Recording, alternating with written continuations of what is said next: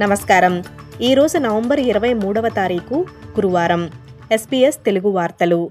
చదువుతున్నది సంధ్యావేదూరి ముఖ్యాంశాలు వారాల తరబడి చర్చల తర్వాత ఇజ్రాయెల్ ప్రభుత్వం మరియు హమాసుల మధ్య ఒప్పందం కుదిరింది. కనీసం నూట యాభై మంది జైలులో ఉన్న పాలస్తీనియన్లను విడుదల చేయాలని దానికి బదులుగా యాభై మంది ఇజ్రాయెల్ బందీలను విడుదల చేయటానికి ఒప్పుకున్నారు. ఈ సమయంలో నాలుగు రోజుల పాటు కాల్పుల విరమణ చేయటానికి కూడా అంగీకరించారు. ఇజ్రాయెల్ మరియు హమాసుల మధ్య తాత్కాలిక కాల్పుల విరమణ ఎప్పుడు మొదలవుతుందనే విషయంపై ఖచ్చితమైన సమాచారం అందలేదు. వందలాది మంది విక్టోరియన్ పాఠశాల విద్యార్థులు పాలస్తీనాను విడుదల చేయాలంటూ నినాదాలతో మెల్బర్న్లో ఉన్న ఒక ప్రధాన కూడలిని అడ్డుకొని నిరసన తెలిపారు. పాఠశాల సమ్మెను పరిశీలిస్తూ సమాఖ్య మరియు రాష్ట్ర రాజకీయ నాయకులు మాట్లాడుతూ విద్యార్థుల నిరసన పట్ల అసంతృప్తి వ్యక్తం చేశారు. పెర్త్ ఉత్తర శివారు ప్రాంతాలలో కనీసం పది ఇళ్ళు మంటల్లో దగ్ధమయ్యాయని వందలాది మంది కుటుంబాలు ఖాళీ చేయవలసి వచ్చిందని వెస్ట్రన్ ఆస్ట్రేలియా డిప్యూటీ ప్రీమియర్ చెప్పారు.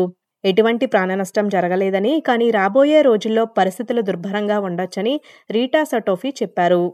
పోలీసుల ఆపరేషన్ కారణంగా న్యూ సౌత్ వేల్స్లో ఒక టిఫెను లాక్డౌన్ చేశారు. లిస్మోర్ మరియు బలీనా మధ్య ప్రాంతంలోని ఉల్లాంగ్ బార్ టెఫేలో విద్యార్థులను లాక్డౌన్ తీసే వరకు ఇంట్లోనే ఉండాలని సూచించారు. ఫెడరల్ ప్రభుత్వం దాదాపు ఆరు వందల మిలియన్ డాలర్ల కొత్త సైబర్ సెక్యూరిటీ స్ట్రాటజీని ప్రకటించిన తర్వాత సమగ్ర సైబర్ భద్రతా చర్యలు అవసరమని ఇటీవల సంఘటనలు స్పష్టం చేశాయని సైబర్ సెక్యూరిటీ మంత్రి క్లేర్ ఓనీల్ చెప్పారు. ఈ సమగ్రతలో చిన్న వ్యాపారాల కోసం సైబర్ హెల్త్ తనిఖీలు మరియు సైబర్ చట్టం అమలు చేయటానికి నిధులు పెంచటం ఉంటాయని చెప్పారు.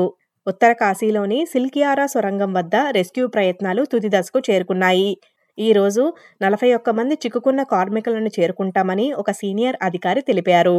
సిల్కియారా వైపు అరవై మీటర్ల విస్తీర్ణంలో శిథిలాలు పడటం వల్ల సిల్కియారా నుండి బార్కోట్ వరకు నిర్మాణంలో ఉన్న సొరంగం నిరోధించబడింది. నవంబర్ పన్నెండు నుండి అందులో కార్మికులు చిక్కుకున్నారు.